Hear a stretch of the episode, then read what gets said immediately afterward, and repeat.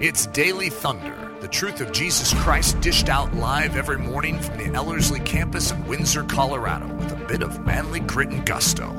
Find out more at live.ellerslie.com. Now, here's Eric Ludy. Uh, so, we're going through the Muscular Christian uh, series uh, over this uh, semester.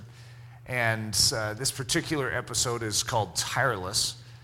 And it's funny because a lot of you are feeling anything but tireless uh, right now. Uh, it's weird how there is a certain amount of labor that, that takes place in the soul when you focus this intensely uh, on Christ. And there's, there's a part of you that actually uh, desires to have a reprieve. And then if you ever ponder, it's like, what do I want a reprieve from? Uh, is it from Christ?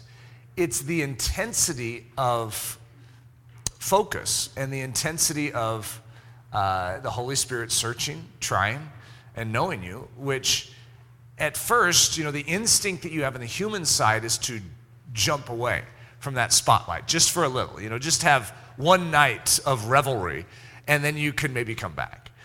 But that's an instinct that you need to touch in your soul with truth and recognize that God desires there to be a constancy for the rest of your life. And I remember trying to swallow this when I was, uh, oh, I guess I don't have an exact age, but I remember it in my spiritual development being, it's, it's the process of, wait a minute, God, so if that's true, that means I never get my little, that, that me time. That time where I can just sort of splurge on the flesh and just sort of, you know, uh, and then I can come back, right? But that, whatever we call it, downtime, me time, it's this one thing that we crave.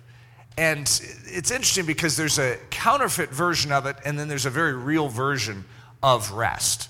And where God makes us lie down in green pastures, He restores our soul, but it's God that does that.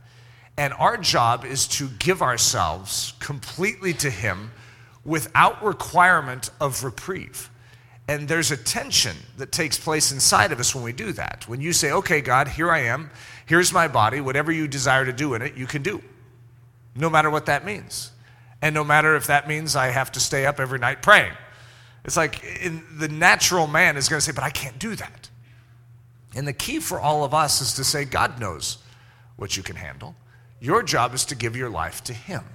So, this idea of tireless, it's a it's a concept that I've cultivated in my life for, for years, and it's been very, very significant, but there's always a tension in it. Even as I bring it up, there's a tension uh, in me.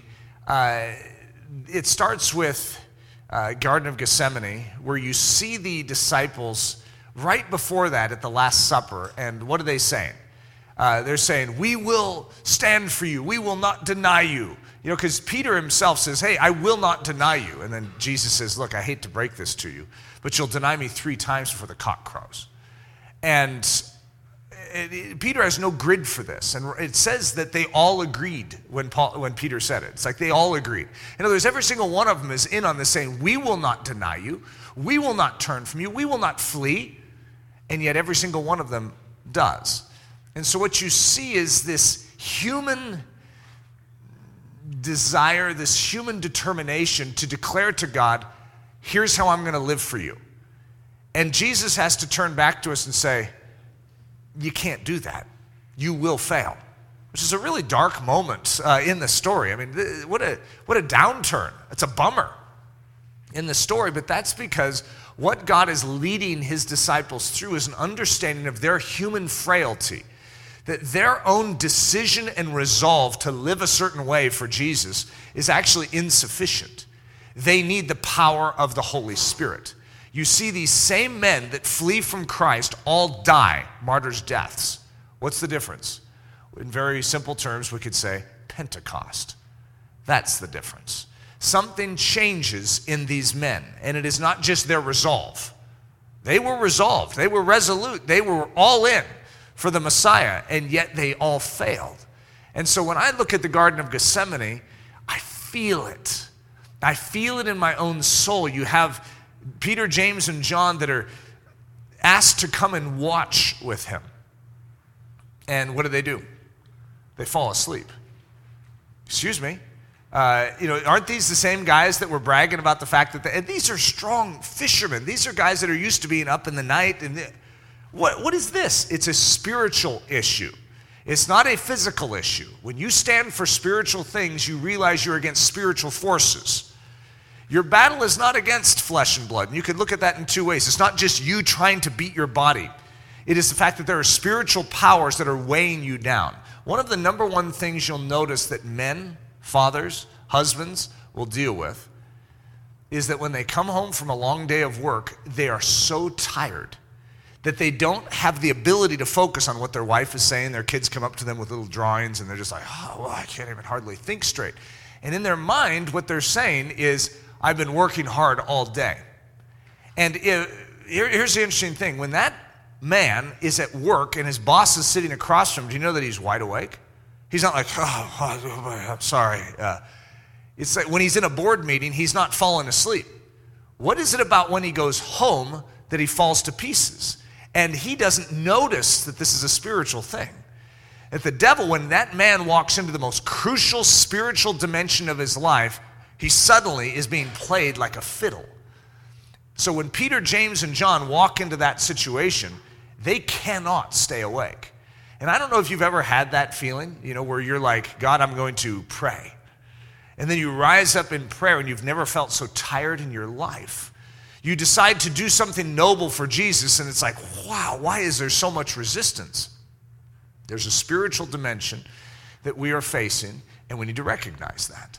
So, as I sort of embark upon this idea of tireless, I think it's important for you to recognize who you are in the story. You're not Jesus, you're like the Peter, James, and John. You're the ones that are resolved to do something noble for Jesus, but wow, your eyelids feel like they have weights hanging off of them. You ever had it where you're driving down the road and uh, you're, so, you're in the shotgun position and you're on a trip and it's four in the morning and you're supposed to be keeping the driver awake? I remember when uh, I was up in the front with my dad. We were in our banana yellow VW bus going across uh, the country to Idaho, and we're in the middle of the night. And my dad always had his peanuts, uh, so he'd dig into his peanuts and he'd be chewing. And so my job was to keep him awake. I was the most pathetic keeper awaker you've ever seen in this world. I mean, I could not keep my eyes open. The moment I got the task, because it sounded so fun, I get to go into the front seat while everyone else is asleep and I get to stay up with my dad. I mean, this is going to be amazing. But there was something about that job description that I could I could not keep my eyes open. And the whole while I'm like, ah, I'm like trying to pop some peanuts in like my dad does. And, and uh, he's like, how are you doing over there? I, I, I could not stay awake. I have a little drool coming down.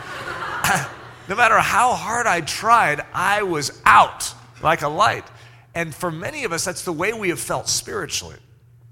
There is something we need. When we face that weakness, we need to recognize that God wants to meet us right there when we will simply acknowledge, God, I can't do this, but I know you can. I have a job to do, and it's a spiritual job. When a man comes home from work, there is a spiritual job in front of him, and that's to be present. And yet, for a man, and if some of you are not married, you've never had these moments where you come home from work with your briefcase, set it down, and you feel it hit you. But if you understand the spiritual battle, when you go into Gethsemane and Jesus is saying, I need you now. Your wife needs you now. Your children need you now. You're like, oh, but I can't keep my eyes open. Do you want to do this right? If you try and dig in your own pockets to get this done, you're going to fail.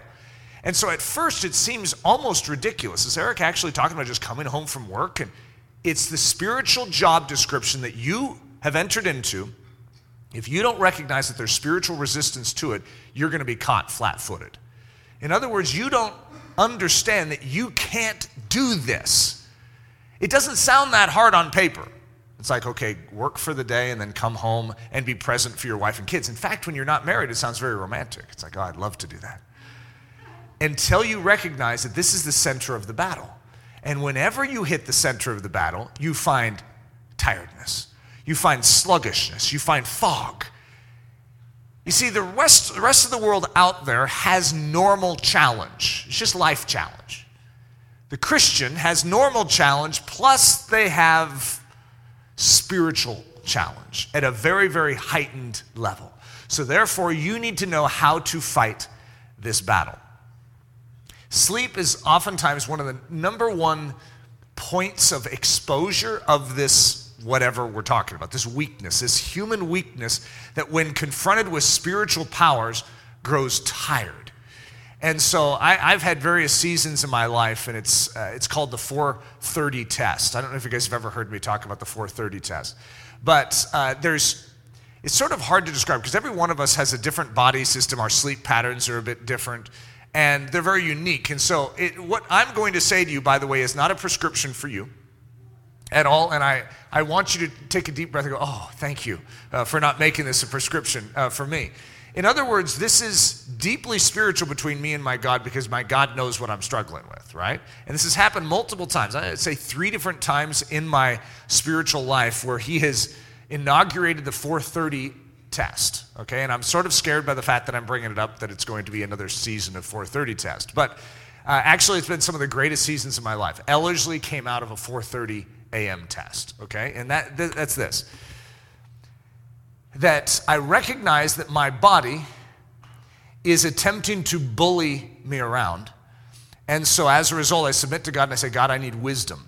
Because when I'm supposed to be sharp, I'm very tired. What's going on here?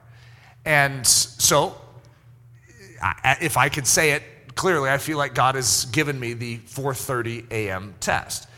At 4:30 in the morning, my body does not function as it ought to function. My brain does not function as it ought to function. Emotionally, I'm sort of blurred. Psychologically, I'm clouded. Physically, I'm tired. It's like right in some low point in my sleep cycles, you know, where it's just like, you ever had it where your head sinks into a pillow because you're so tired and you feel like someone's sucking out your brain? Yeah, that's about 4:30 a.m. for me. What's weird is that even 4:50 or 5 o'clock, my body's fine. But 4:30, there's something challenging physically for me. So when I bring up 4:30, we're talking about my Gethsemane here. We're talking about the one time during the night when, for whatever reason, it's harder for Eric Ludy than it even is at 4:50 in the morning. Okay, and some of you are like 4:50, that's so early. Well, for my body, I'm still fine though at 4:50, but 4:30. And so here, here's the here's how it played out for me. Here's the rules in my 4:30 test. If I wake up and it is 4:29 or earlier. In other words, if the, my clock, this is when I had a digital clock uh, sitting by my bed, uh, if it says 429 or earlier, I have full freedom to go back to sleep. But if it is 4:30 or later, I get up. So it could be six o'clock, and I've sleep all the way through, never even you know awaken, and I look at it, it's like six. Oh, I, I get up. But if it is 4:30, I get up. And so at, at, first you're like, oh, that doesn't that sounds harmless because I, I'm sure I could sleep till six and never. Well, wait till you try the 4:30 a.m. test. This is an issue with me and God, where God's saying, when I call on you, will you be ready? Yes, Lord. Yes, Lord. But you know, maybe we could aim a little later than 4:30. So the 4:30 became very significant, and for a whole season of my life, I would literally. I remember I would if I ever was awake, okay, this is the rules again. This is the unspoken rules between me and God. You know how you can be awake, but you don't want to act like you're awake? And so you're just sort of, poof, you say, your eyes are still closed. It's like, okay, I'm awake. All right, I have to look at the clock. I literally saw it 429 to 430. Clicks. Great. All right, all right we're going to get up. We're going to do this thing. Okay, so I get up and I'm even sort of chuckling to God. It's like, God, that's not fair. Okay, there's something about this. And the next morning, same thing, turnover, like 431. It's like, hmm, okay, all right, I'm getting up. And I mean, my body is sluggish at that time. It's really strange. I mean, I, I know my body well, and I'm just like an early morning guy. I work well in the morning, but not at 430. Okay, just give me a few more minutes and my body can sort of come out of its, you know, haze. but this is like something altogether different. For months, I would turn over, it'd be between 4:30 and 4:35. I mean, it was never 4:28 and I could just go back to sleep and sleep till 6. That never seemed to happen. It was always in this little gap and God's just sort of smiling. And now my body begins to be trained towards that. But what's weird is though my body keeps waking up regularly at this time, emotionally, spiritually, and physically, I was still in that haze. And so I would get up and pray. And when I was praying, I did not feel spiritual in my praying. You know, there's a spiritual feeling. Have you ever had a spiritual feeling? You're like, I just feel spiritual right now. I never felt spiritual at 4:30 in the morning. In fact, I felt dull, dim. And when I would pray, my prayers were like, like I couldn't I couldn't articulate even internally. It was like my brain wasn't together. Okay, so all that said, when, I, when God has taken me through these seasons, and if you ask me, how do you get out of one of these seasons? I don't know how it works. It's like a trip, family trip or something. Something resets it, and God just sort of says, yeah, we're moving on.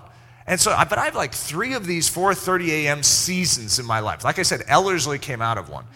And here's what I can say some of the most profound spiritual things have come out of my life when I have gone through the 4:30 a.m. test. Because what there is is a denial of everything physical on my side, and it's an acceptance. If he wants to wake me up, that's his business. If he wants me to sleep, I trust him. God can put you in a deep sleep and have you wake up at 10 a.m. if he wants. That's his business. Of course, I, have never had him do that for me.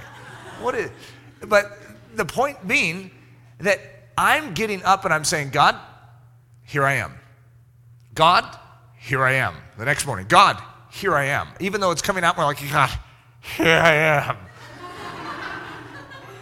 and yet, the sharpness of spiritual life that was coming out of that was extraordinary, even though I felt dull. Because my body was what was feeling dull, but my spirit man was sharpening in and through this. There's something about tiredness that is a proving ground of all that we are. I don't know how, how to say it. It's sort of like our sexuality is another one of those theaters of proving. And how we handle these things has the utmost importance and value in showcasing the kingdom of heaven. But sleep, I mean, come on, God gives his beloved rest. He does. And he does care about sleep. He's not against sleep. Sleep is not a sin. It's that sleep should not control you any more than food and drink is not a sin. Whatever you do, do all to the glory of God. So if you're eating and drinking, do it to the glory of God. So there's nothing wrong with eating and drinking. However, eating and drinking should not control you. And so these different passions and these different appetites that we have need to be brought into subjection. And so for the muscular Christian, there is a need for this process to be engaged in when I, have had seasons in my life where I know that the, my, my sleep and my capacity for sleep is actually pushing me around.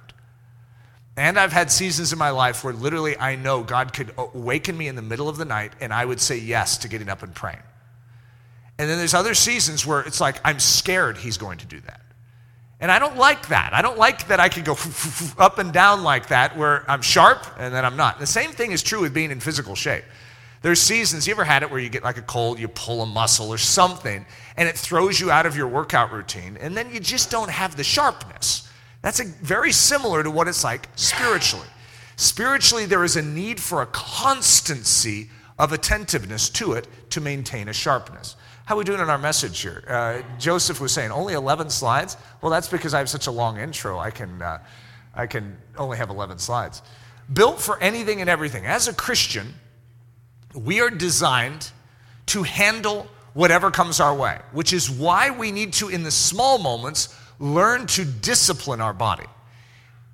As far as the sharpness needed to control the body, every thought needs to be monitored, every emotion needs to be governed, every word that's about to come out of your mouth, it needs to be clipped and measured before it goes flying. In other words, the muscular Christian is one that is very attentive to the small movements of his life. When you are built strong, you actually, as a Christian, can go through any circumstance and handle it God's way. So we have an amazing picture in the Bible of Paul the Apostle. You know, Jesus, we could say, well, of course he did it right, he was God. And yet, what do you do with Paul? Because he did it right. Well, what Paul exhibits is what God will do in a man. And so basically, as Paul says, what you've seen and heard in me, do. In other words, Paul's saying, hey, what I have is not different than what you have. What I have access to, says Paul, is what you have access to. So just look at this. 2 Corinthians 11. Five times I received from the Jews 39 lashes. If even one of us in here received 39 lashes once, it would be the story of the century amongst all Ellerslie students. It is such an extreme thing. The reason they stop is because to the Jew, you're not allowed to give more than 40 stripes. So they stop at 39 lest they violate the law. But this, mean, this is to preserve them from dying. In other words, it is so extreme when you open up the back and all the blood is gushing out. It is literally such trauma to the human body. So Paul had this done five times, which means his back was literally a mass of flesh, and then it heals over. And then it's opened up again. And then it heals over. Okay, you follow me? This guy wouldn't have looked very good on the beach in swim trunks. Five times I received from the Jews 39 lashes. Three times I was beaten with rods. Once I was stoned. Oh, just once, Paul? When you're stoned, you're killed. Your head is crushed. It's like, what? So, but once he was stoned, three times I was shipwrecked. Three times he was shipwrecked, guys. A night and a day I have spent in the deep. I have been on frequent journeys. Hark. Uh, I have been on frequent journeys and dangers from rivers, dangers from robbers, dangers from my countrymen, dangers from the Gentiles, dangers in the city dangers in the wilderness, dangers on the sea, dangers among false brethren. I have been in labor and hardship through many sleepless nights, in hunger and thirst, often without food, in cold and exposure. Apart from such external things, there is the daily pressure on me of concern for all the churches. Now, I don't know how you're doing as you're going through that list and just sort of measuring yourself to see if, because I mean, most of us just get tired just reading one line in the list. Like, oh, God, I, I can't handle that. I'm glad Paul had to I carried that, but I don't need to.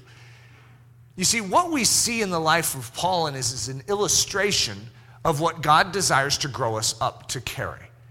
To carry difficulty well, to carry pain well, to carry loss, to carry lack well. You see, this is the Christian life that we have been called to. We have been called to suffer well.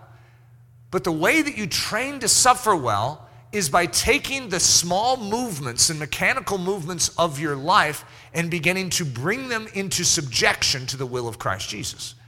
And so things like your appetite. That's, I mean, it's, it's hard when, when you live in a North American environment, you have access to whatever food you want. And I think I, I told you guys that my uh, daily dinner menu uh, when I was in college was seven plates of food from the cafeteria, and then I'd go and get five cheeseburgers from Zip's hamburger stand. It was five cheese, cheeseburgers for five bucks. It was a good deal. And, and then I'd still be hungry. Okay, now when you have that type of an appetite issue going on, and then do you guys remember my story of going to missionary school? Did I tell you guys that? Did I tell you about the croissant? Uh, okay, so when you transition from that type of eating into an environment where you have less, how do you do? you oftentimes really struggle. You see, if you're not used to being disciplined and measured in your appetites, then when you are removed from a situation of being satisfied, satisfied, satisfied, you oftentimes flounder, fail, and fall. Which is why there needs to be a sharpness to our soul in all of these arenas of the physical body so that we are ready for whatever God calls us to do. Akakio. So uh, this is typically, as I would translate it, a spiritual flab. Okay, so if we're going to look at the spiritual man as being a, it's not the physical body, it's a spiritual body, but it, it has all the attributes of a physical body, but it sort of overlays or underlays, however you want to look at it, our physical body. So there's spiritual eyes, there's spiritual nose, spiritual mouth, spiritual ears, spiritual mind, uh, spiritual neck, if you want to say it that way, spiritual heart, spiritual hands, spiritual feet. And so, if you want to say it this way, a spiritual belly. And you're supposed to have a core that is strong in your spiritual man. And yet, when we get sloppy, when we get slovenly, when we get soft in our spiritual life, it's like we gain weight. And our spiritual man doesn't move very well and gets tired easily. He's not sharp. When you are unhealthy, when your sleeping patterns are off, did you know that the more you sleep, the more tired you oftentimes are in the day? It's a weird statement. There's a certain point, if you undersleep, of course, that can lead to tiredness in the day. But also, if you oversleep, it leads to tiredness. There is a certain point where the, it's actually healthy, okay, that's a healthy point to rise. And when you are disciplined in your sleep habits, you actually have more energy during the day. Well, the spiritual man, if there is no discipline, if he's slovenly, if he's, if he's craving too much and feeding the wrong things in, then what he becomes is flabby, okay? That he has a jiggle with the belly, blub, blub, blub, blub. And what we don't want is the blub, blub, blub, blub. Uh, we want sharp, toned. We want a six pack in our spiritual man's abdomen. So we want core strength, but to gain that, there has to be a sharpness of soul. So Akakio, empty of the fighting spirit, exhausted, wearied, tired, and faint. You see, when you become this way, the devil comes in to tempt, and it's just like, eh, yeah, just come on in. In other words, you lack the resistance, you lack the oomph, you lack the strength. It's like the man that comes home from work, flops down in the chair. He's already accepted the fact that he's tired. So he's already telling himself, You've worked hard today, your family's just going to have to accept that. Because you're breadwinning for everyone. All these, everyone in your home has these luxuries because you're working hard. And so as a result, you just crash into that chair or pick up your, uh, your newspaper, flick on the TV, and you zone out everything that matters around you. And the moment you do that, what you have is you're allowing in. It's like opening the door, and the devil can just truck in stuff. And we don't oftentimes see that, that that lack of sharpness and clarity in our spiritual life is our danger moment. So, this concept of akakio actually is very replete in the New Testament. And so we'll see Paul use it often. Therefore, seeing we have this ministry, as we have received mercy, we faint not. We do not grow tired and weary. We do not just give up. We do not just flop into the chair and flick on the TV. We've received a ministry. We've received a commission to be a chariot of the cherubim, to carry the glory of God in this generation. We don't just flop off and have a wheel that just goes, we're the wheel carrying this thing. We don't just go, oh, yeah, I, am going to take a break here. I can't just keep carrying the glory of God all day long. Oh, what does he think I am? You know, a beast of burden? I can't just do all of this. And so we collapse off to the side and immediately begin to fall into disrepair. But when it gets tough, when you get tired, what you learn to say is, God, I'm tired, but I know that you give grace for me to fulfill my calling. So therefore, I'm going to come to you right now and allow you to give me supernatural strength. So many of us are used to measuring our, our fuel gauge on natural man's strength. And so when our natural man's strength starts to wane, we go, oh, oh, I'm done. Instead of recognizing that there are times when God needs you to keep going. There are times when you must keep pressing forward and you can't let go right now. So, what do you do? Because your natural man's strength is gone. You tap into God's strength. I remember a prayer time. I remember learning this. Uh, I had this whole season where Leslie and I prayed through the night. I mean, through the night, literally, got no sleep. And it must have happened maybe five to seven times in this whole season. It was like a year of our life. And to be honest, I, I didn't ever enjoy praying through the night. There was a certain rush involved in it because there were huge things that were going on. We had this whole team around us, and it was, it was a really beautiful thing God was teaching us. But I love sleep. I mean, I, I really do. I, I don't know about you and what your uh, affections are for sleep, but there's something about sleep. You know, like when you're a little kid, you don't like sleep. And then as you get older, you're like, I love sleep. I wish I had more of it. And so these times were hard but beautiful right? But God, I remember this one time, it was late at night, and I had almost a phobia that God was going to call me to stay up again. It's like, oh, God, uh, I, I, I think we're, I'm supposed to go to bed tonight, and I'm not really wanting to talk to you about it. Uh, and so I think I'm just going to go to bed. And Leslie the, some, says something like, I think we really need to pray through this one issue. It's really burdening me. And I found myself internally really battling with that because I don't know who I'm arguing with. Am I going to argue with God over it? Am I going to argue with Leslie and say, You're wrong? God wants me to sleep right now. It's so unspiritual. I knew it. I, I knew what God wanted me to do, but ah, I really want to sleep. There's my pillow. I can even see it right there. It was calling to me. It's like it just it needs a friend. And so I remember I was so tired, and I one of the I mean you'll see me pacing whenever I pray. And I'm not going to say it started then, but it could have, okay? I don't remember when the pacing started, but I would move around lest I fall asleep. There's no worse position to be praying in in the middle of the night when you're tired than on your knees with your head planted in your bed. Okay? I've, I've fallen asleep many a time uh, that way. I remember this one season of my life, I, I, got up at the watches of the night. And I, you know, it was like, I don't know, one at three and, and five in the morning. I would get up and I would pray. And I, it was so pathetic. I would get up, kneel down on the floor, put my head down on my, and, on my uh, bed, and fall asleep. That was what I was doing. It was not effective. And so I learned that walking really helped me, okay? And, but this night, when I was praying, I was like blacking out. I was like, oh.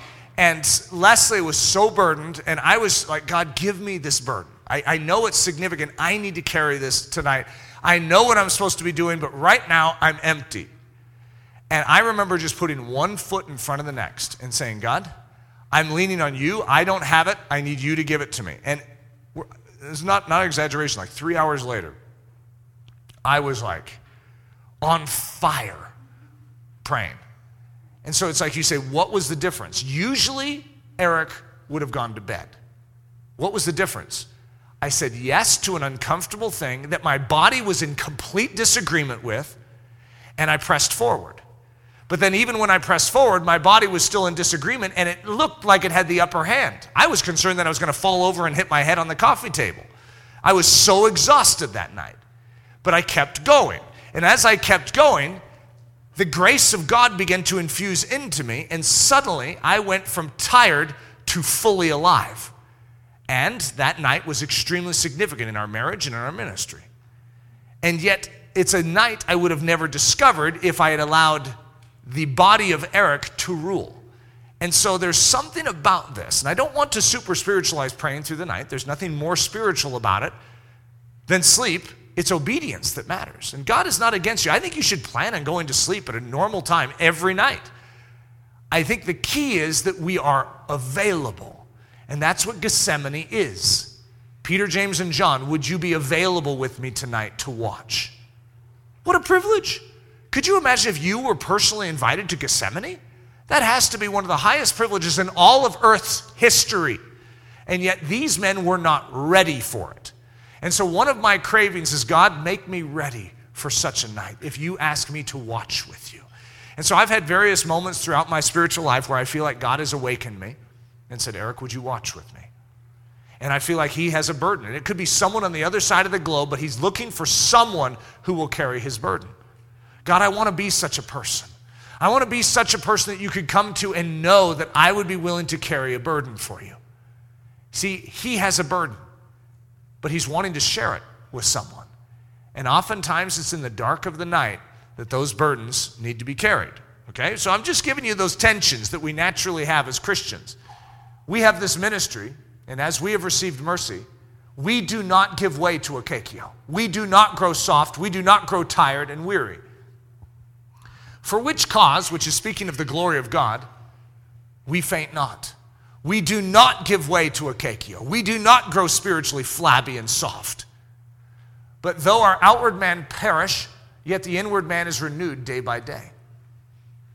So, marching orders no akekio, no softness, no sloppiness, sharpness. You know, if we were a military regiment, this makes a lot more sense. You know, we're like, sir, yes, sir. And, you know, we polish our shoes every morning, make our bed all nice and neat. In some regards, I'm very attracted to that. I, and I've at times in the past wished to make Ellerslie sort of into that. However, I feel like what we would end up with is a form of godliness and we would lack the oomph behind it. What I'm interested in is the actual oomph that leads to that type of discipline.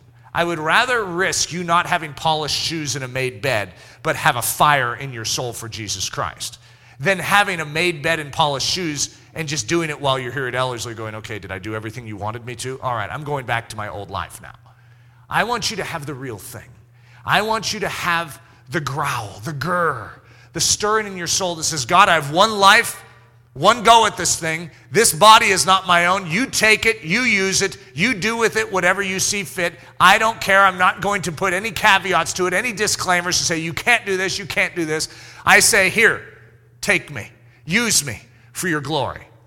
That's when things start getting exciting. But when he begins to move you forward, you're going to need to know that you need something beyond your own internal muscle, your own internal resolve and grit and determination. You need grace in order to do this. So, uh, when I was invited to the Denver Broncos training camp, see, all of you are very impressed. I like sticking that slide up there. See, many of you are looking at me going, wait a minute, you were invited to be a Denver Bronco? Well, in my dream. Okay, I, I, I didn't say that up there, but uh, I always wanted to be a Denver Bronco. Okay, and I used to think uh, that, I don't, I don't know if you've ever had this thought, that if someone could just see this one nuance of your life, they would be very impressed. I used to think if the Broncos could see how well I can run and catch, they would invite me to be a wide receiver. Okay, but no one's ever going to know that. And so, unless I start bragging about it and maybe create some promotional videos for myself, but so there's many dying moments in my life where you know I had to give up my future hope of being a Denver Bronco. Okay, and uh, and I really wouldn't have succeeded in the Denver Bronco world. But you know, when you're a young kid, you always sort of glamorize your abilities beyond sort of like stretching like saran wrap just a little too far uh, over something. It's like that saran wrap's not going to fit. Oh, it will fit. It will fit. Uh, and that was the way, you know, me looking at my abilities, my capacity. So I have a dream.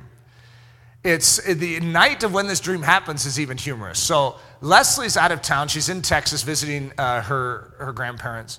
And I think she had Hudson, and if Harper was born yet, so it's right in this time, same time as wrestling prayer. So Leslie and I have had this season of praying a minimum of three hours a day.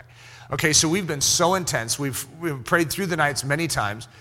And so Leslie leaves, and I, I default to something that is very common for Eric, and that is that I love to get things done. So with Leslie gone, I can get so much done. And so I'm just like working on project, project. I have this huge list. I'm like, I'm feeling so good. I get my lists out, look at them. It's like, I got all that done. And I'm just feeling so good about this. But I'm working late into the night. So usually when I would be praying, I'm working. Okay? But this is a once, you know, we're only doing this like when she's gone, right? And so what's weird is after a couple days of this, I still prayed. I still prayed, but the time I would have been spent praying was being taken for work. But it was, it was special occasion, okay? I, I mean, I really need to get some stuff done. And so what I found is that I immediately began to grow soft. And I remember this one night, I was so tired. It was around, you know, midnight, and I had just gotten done with a ton of good work that day. And I come into the bedroom, and my pillow was calling to me. And I was like, oh, and it was. It was the suction feeling into my brain. Like, oh, oh, no, my, my brain is being sucked out, and I'm being sucked into the pillow. I'm gone. And right at that time, I have the thought, God, I'm glad you're not calling me to watch with you tonight. Okay, now, the subtleties of how spiritual life work, okay? I actually feel in that moment that God says, Eric, would you watch with me? And I thought that was one of the rudest, most inconsiderate requests I had ever heard in my life. Okay? God, that's not even funny. That's not funny because I'm already, I'm already like falling asleep here. And I refused him. And I, it's just a horrible thought. I mean, it's a horrible statement that I actually said no and went to sleep. Actually, I, it was a little more subtle than that, is that I acted like it wasn't God and that that was probably the devil trying to mess with me. Okay, that's how I played it in my head so I could justify going to sleep. But I denied it, and I mean, it was, it was too far gone. You can't, you can't ask a guy that's half asleep to wake back up at midnight and to actually have a good prayer time. Am I mean, right? I mean, all of you are with me in this.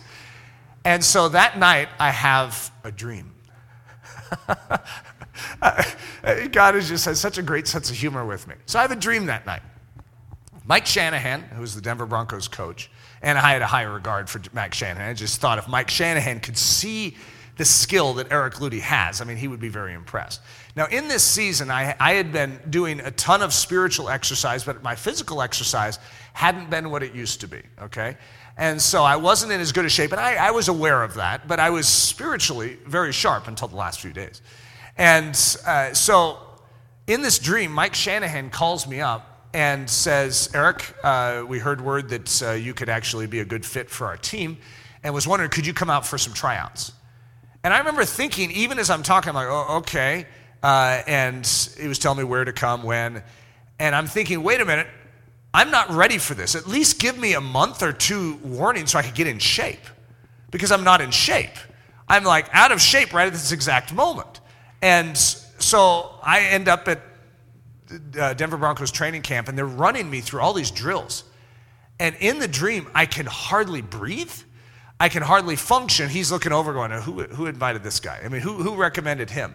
I was an absolute flop. In the very moment I finally get the opportunity to be a Denver Bronco, I finally get the opportunity to show Mike Shanahan that I'm the guy for the job, and I am absolutely pathetic. I mean, we're doing the, the uh, tire drill, and I'm like tripping over him. I'm like, and what I want to say is, you should have given me a few months' warning. Come on, you can't just ask someone to just show up for Broncos training camp the day of. What do you expect? You know, so I'm just mad. I wake up in the morning and I am mad. You ever had a dream that just sort of goes with you when you wake up? And I'm, you know, usually I just, I know it's a dream. And I knew this was a dream, but I was, I had dreamed of being at a Broncos training camp my entire life. Now I finally get the opportunity, but they didn't give me any warning. They just call on me, and suddenly I'm supposed to show up and be in shape. That is totally unrealistic. So I'm mad. I'm brushing my teeth in the morning. I'm like, God, can you at least give me a few months to prepare? So I'm brushing my teeth. I'm just upset with it. And in God's very special way, He shows me something. Eric, I know what I built you for. And last night I had something very special for you. But you were not ready. You were not fit for the call. I mean, it was like a very startling reality that this is actually a, something that he lays out in his scripture very clearly. That when the bridegroom returns, he wants to do something very, very special for his bride. And yet his bride needs to be ready. And I tell you what, it was such a clear rebuke to my soul of that I could be sharp, I could be sharp, I could have oil in my lamp, I could have oil in my lamp, and then I could dump the oil out and say, you know, look, I'll pick up some oil tomorrow. But the readiness of the bride is of the utmost importance. I'm all mad at Mike Shanahan because he didn't give me enough preparation time. Come on, that's unfair. It's not in his job description that he needs to give me preparation time. It's in my job description if I want to be a Denver Bronco that I have to be ready, and in shape and waiting for the call. And as a Christian, there's a call that's going to come. And that call comes in different forms. We could call the big capital C call when Jesus comes in the clouds to return for us. Yeah, that's that'll be the capital C call, the phone call and he's like, "Hey, I'm coming for you. You ready?" But then there's all sorts of smaller calls along the way. There's the moments even tonight where God's saying, hey, could you go over and speak something encouraging to that person? But God, I am so tired, I can hardly keep my eyes open right now. You see, being ready for Jesus Christ, this whole idea of tirelessness is so foreign to us because we're so used to just giving way to what the body wants instead of saying, you know what? I'm not going to be ruled by the body, I'm going to be ruled by the Holy Spirit the 10 virgins. So, without going into the story, I think you guys know it well enough to get my point. There are 10 virgins, and five, they all have lamps. They all have the capacity to receive oil, but five do not have the oil, and five do. And the five that do not are left out of the wedding feast. I mean, it's, a, it's actually an extremely sad story, and I don't even like getting close to it. And so when I found this softness beginning to come into my spiritual life and my unreadiness to being exposed. That my God would literally come for me in the night and he would say, Eric, Would you like to spend time with your bridegroom? And I'm like, God, no. okay, that's, that's missing something, guys. The priority of my soul is off when I choose sleep over my God. Would you agree with that? Even though every single one of you, even as I'm sharing this message, feel very tired. You're like, oh, I don't, we don't like to be touched in these ways, but the key for each of us is to crave that sharpness of soul. It's like, God, what do you need to do to sharpen me? Okay? My answer is yes and amen to that. Please do that work in me. So, for Leslie and I, our term for this over the years has been no downtime. Now, at first, this sounds depressing because you're like, downtime. Without downtime, you can't function. You see, don't listen to your human body as it mumbles about this. Your old man has all sorts of commentary on what I'm talking about. I recognize that, but your old man is dead, crucified, right? Let's listen to the spiritual man. The spiritual man says, always ready, always on your game, always sharp. You take every thought captive. You rejoice in all things. You give thanks in all things. It's like this is a, these are constancy points. You pray without ceasing. You are always on your game. God gives you rest. He does. God makes you lie down in green pastures. He restores your soul. That isn't your job. Your job is to be available to Him. A disciplined life involves going to bed at a certain time and waking up at a certain time and trusting that God will give and maximize those hours of sleep to the fullest extent. But there's going to be certain things that are beyond just natural because we could sleep naturally, we could exercise naturally, we could eat gluten free, dairy free, and sugar free and still not be fit for the job description God has given us. Those things have a role, and I'm not going to diminish them, but they have a role, but it isn't the primary way that you're going to accomplish your impossible task. I give you that list in Second Corinthians of what Paul went through, and every one of us is fading fast. It's like, okay, who's ready? All right, let's try that. Let's try 39 stripes once for every one of us in here. We'll see who can last through that. I mean, most of us are fading already in this marathon.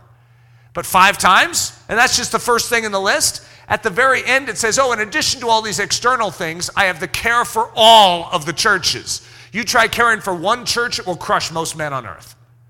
One church. You try all the churches. Okay, this is what Paul is carrying.